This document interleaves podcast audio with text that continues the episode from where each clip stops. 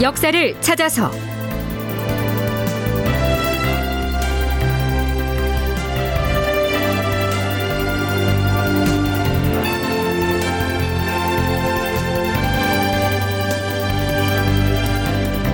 제 1086편. 유생들의 패비 상소가 빗발치다. 극본 이상락. 연출 조정현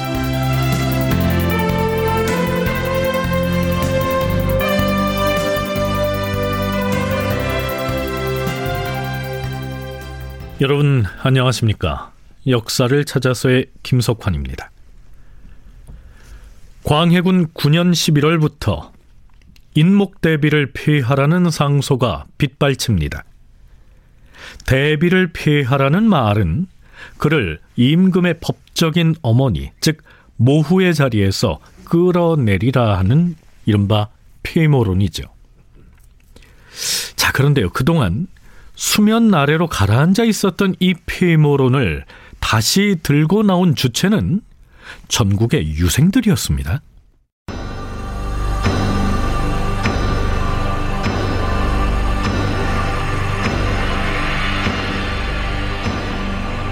주상 전하, 김재남이 역적 이유일을 왕으로 추대하려고 깨었다는 간악한 영모의 실상이 이미 남김없이 드러났사옵니다.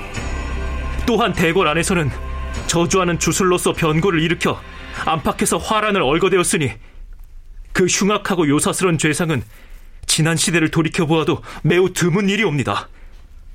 물론 전하께서 그동안 모자간과 형제간의 은혜로운 정을 보존하려 하시는 것은 실로 전하의 끝없는 효성에서 나온 것이옵니다. 하오나 전하, 신하들로서는 이제 그들과 한 하늘을 이고 살 수가 없사옵니다. 어찌 역적의 괴수를 옹호함으로써 나라가 망하게 되는 것을 내버려 두고 아무런 생각도 하지 않을 수가 있겠사옵니까?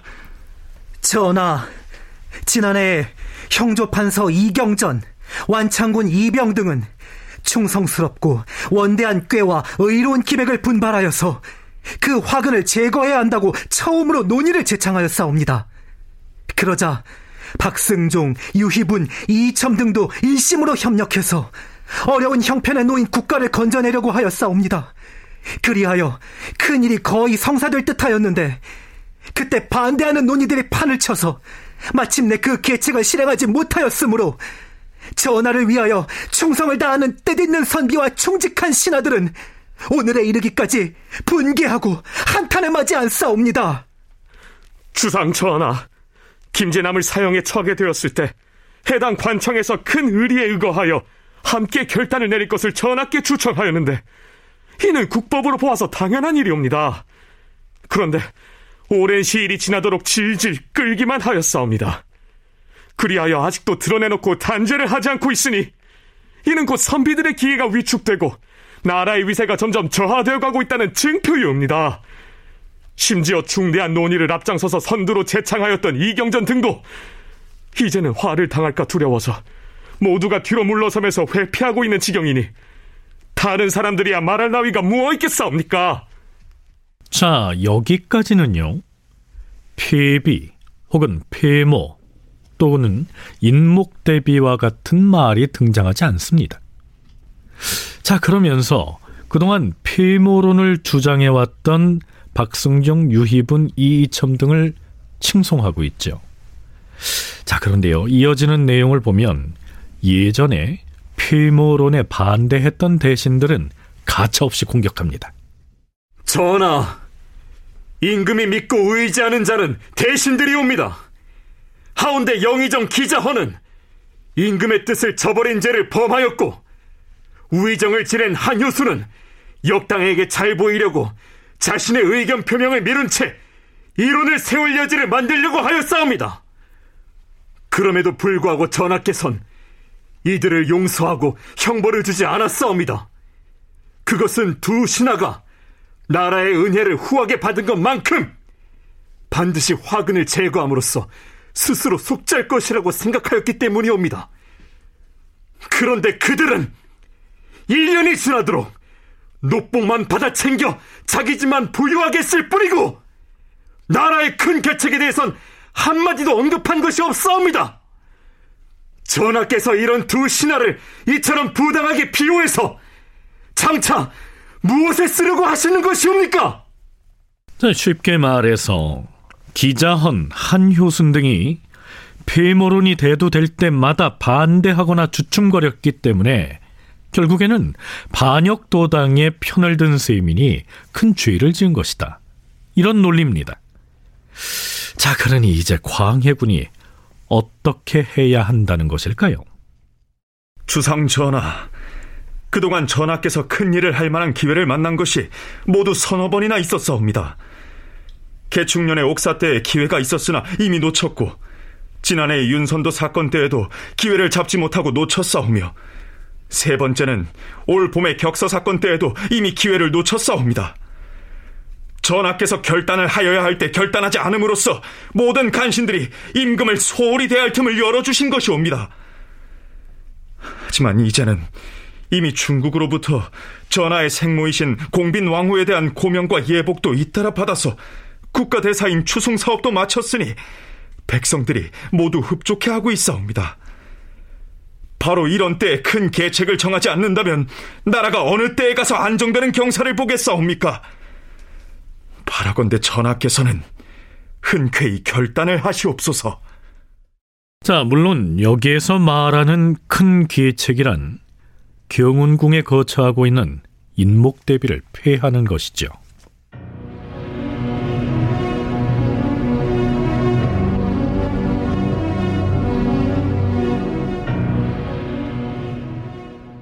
앞서 소개한 상소에도 나타나 있지만 광해군은 이미 기축 옥사가 진행되던 시기에도 인목대비를 폐함으로써 옥사를 마무리하겠다는 의지를 갖고 있었다고 할 수 있을 겁니다. 총신대 송웅섭 교수의 얘기입니다. 개축옥사의 후유증 내지는 개축옥사의 처결이 정당하다라고 하는 것을 최종적으로 확인하는 것이 이제 폐모론으로 이어지고 있다라고 볼 수 있습니다. 그래서 광해군 5년에 이제 개축옥사가 진행이 되었고요. 이때부터 사실 사안부에서 이미 임목대비가 종묘사직에 득지했다라고 하면서 임목대비를 공격한 아, 그러한 그 전례가 있습니다. 하지만 당시에 어, 이러한 공격에 나섰던 사원부 이 대관들이 이제 채직이 되었고요. 어, 그러면서 이제 조정의 분위기라고 하는 것이 여론이라고 하는 것이 임목 대비를 공격하는 것은 안 된다, 문제가 있다라고 하는 그런 여론이 이제 좀 짙었던 것이죠. 이후에 광해군이 이이첨 등을 앞세워서 인목 대비를 피하려는 움직임을 보일 때 가장 강력하게 반대했던 인물은 정온입니다. 이 정원은 영창대군이 강화부사 정항에 의해서 피살되자 격렬한 상소를 올려서는 정항의 처벌과 폐모론의 부당함을 주장했습니다. 그러자 광해군은 이 정원을 제주도로 유배하고 말죠. 송웅섭 교수의 얘기 이어집니다. 정운을 유배시키고 고 언저리에서 광해군이 대비전에서 행했던 저주, 그러니까 임목대비의 잘못을 교서를 통해서 반포하겠다라고 하는 그런 메시지를 보냅니다. 그러니까 이건 분명하게 광해군이 임목대비에 대해서 어떤 입장을 갖고 있는가를 이제 보여주고 있었던 것이고요. 여기에 대해서 당시 영의정이었던 이원익이 어, 이를 이제 비판을 하는 글을 이제 올리거든요. 여기에 대해서 이제 광해군이 한편으로는 위기의식을 갖기도 하고 한편으로는 이 사건을 어떻게 마무리해야 될 것인가. 그러니까 영창대군은 이미 죽었지만 음, 영창대군의 죽음으로 그치는 것이 아니라 이것이 정당성을 얻기 위해서는 결국 임목대비 문제까지도 같이 정리를 할 필요성들을 이제 느끼게 되었고 결과적으로 임목대비의 입장을 비호해줬던 이 이원익을 공박해서 이원익이 스스로가 자신의 상소에 문제가 있다라고 하는 것을 확인을 받습니다. 여기까지는요. 인목 대비에 대한 폐모 사건의 사전 작업이라고 할 만한 내용입니다.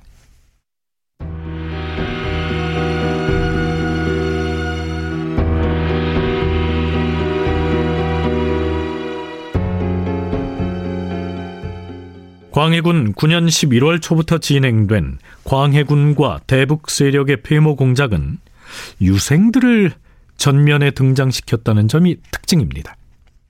11월 5일 유생 한복일, 박몽준, 설구인, 한천정 등이 1차 상소를 올린 데 이어서 재차 상소하였다. 전하, 신들은 모두 어리석은 자들로서 외지인 영남에서 성장하였기 조정의 일에 대해서는 모르오나 나라를 위한 정성이 북받쳐서 감히 상소를 올리옵니다. 전하의 효성은 천성으로 탁월한 것이어서 모자간이나 형제간의 은정을 차마 끊어버리지 못하시니 대소 신녀들 중 어느 누가 전하의 효성을 존경하지 않겠사옵니까? 그러나 임금의 효도란 일반 사람들의 효도와는 다르옵니다. 옛 사람이 말하기를 사직은 충하고 임금은 경하다라고 하였사옵니다. 더구나 오늘날 간신배들은 서궁에 눈독을 들이고 슬금슬금 기회를 엿보면서 국가의 변고가 일어나기를 기다리고 있사옵니다. 만약 이 간악한 무리가 팔뚝을 휘두르면서 한 번 부르짖는다면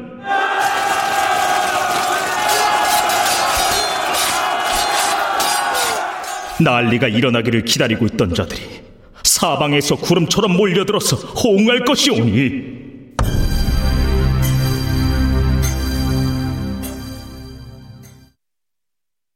11월 16일 유생인 진사 정혼이 상소하였다.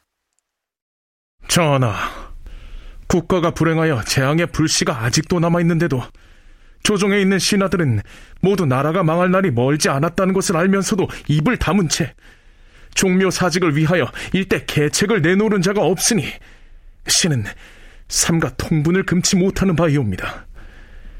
조정의 대신들은 나라와 더불어 운명을 같이 하는 사람인데도 아무 말도 하지 않고 있으며 삼사는 임금의 이목을 담당하는 관청인데도 감히 말하지 않고 있사옵니다.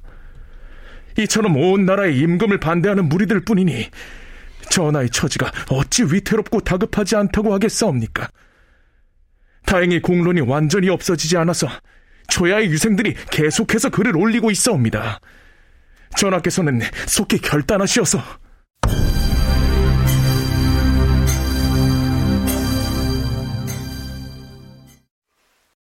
11월 17일 유생 정흡이 상소하였다. 아, 대비가 밖으로 내통하여 역정모의를 하고 안에서는 저주의 주수를 한 사실이 이미 역적들의 말에서 드러났으며 궁인들의 공초에도 드러났사옵니다. 또한 전하의 교서에 대비의 이와 같은 악행이 언급된 것이 한 번이 아니었사옵니다. 그러니 유생들이 상소문에서 임금의 어미로서의 도리는 이미 끊어졌다라고 한 말은 실로 전하를 사랑하는 성심에서 나온 것이옵니다. 대비가 국모라는 이름을 빌려서 역적 이 의의 권세를 발판으로 종묘 사직을 위태롭게 하려고 했으니 이는 바로 나라의 적이옵니다. 더구나 저주의 주수를 하여 우리 전하를 모해하려 하였던 바 이는 역시 신하인 저희들의 원수인 것이옵니다. 하오니 전하께서는 주저하지 마시고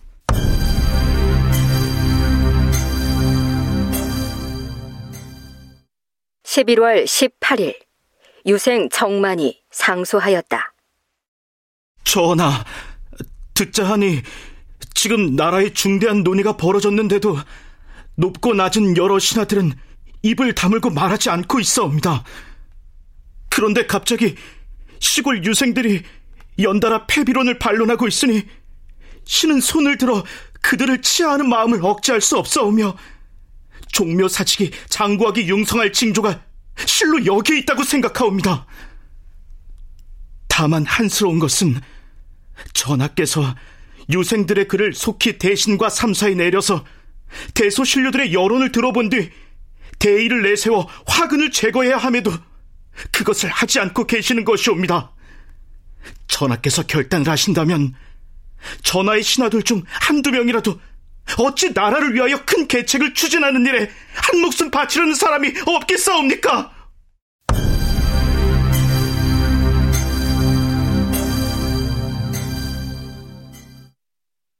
자, 이후로도 유생들의 상소는 줄줄이 이어집니다.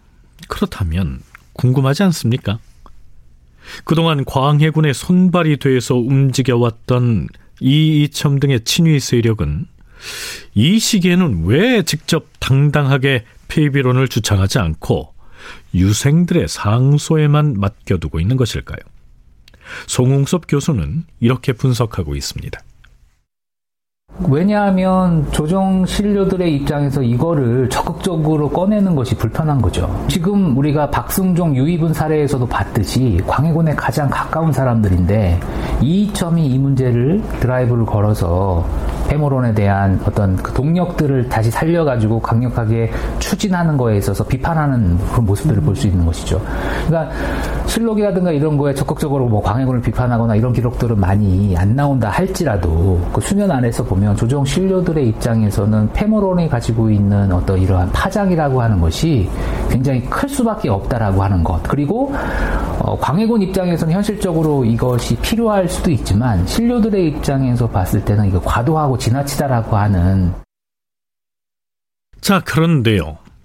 앞에서 소개한 유생 정만의 상소문에서도 전하, 대소 신료들은 입을 다물고 있는데 갑자기 시골 유생들이 연달아 폐비론을 반론하였다고 하니 이런 대목이 있었죠. 지방의 유생들이 약속이나 한 듯 이 시기에 집중적으로 상소문을 올린 그 배경이 좀 궁금하지 않습니까? 연려실 기술에는 청백당 기사를 인용하면서 이렇게 기술하고 있습니다. 허균이 이첨과 함께 물의 배들을 불러 모았다. 그러자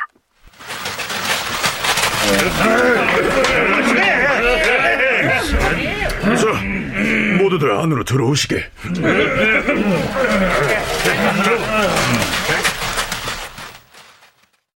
시골 구석의 비렁뱅이들이 날마다 문전으로 몰려들어서 옷을 얻어 입고 밥을 얻어 먹었다.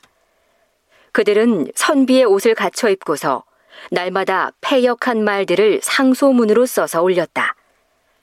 그래서 한복일 등의 상소문에는 대비를 곧바로 욕하면서 역적 토벌을 해야 한다고 거칠게 표현하기도 하였다. 허규는 아예 집안에다 상소문을 작성하는 공간인 소청을 설치하고서 그들이 쓴 글을 느리기도 하고 줄이기도 하고 다듬기도 하여서 하루에도 유생명의의 상소문을 예닐곱 번이나 올렸다. 또한 허규는 성균관 유생들을 시켜서 대궐 문 앞으로 몰려가게 한 다음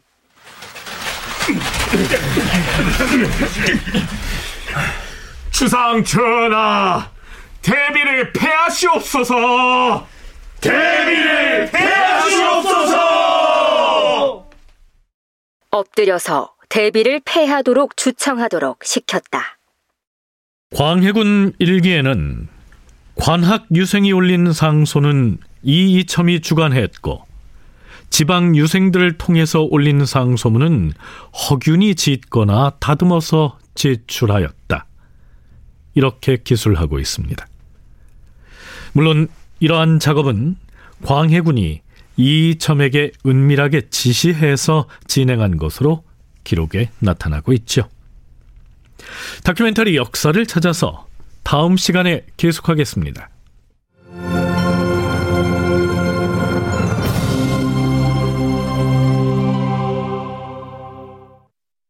출연 장병관, 김희승, 유선일, 송기원, 최연식, 이영기, 박성광, 이창현, 윤세하, 박기욱, 낭독 천송이, 해설 김석환, 음악 박복규, 효과 신철승 장찬희, 기술 신현석.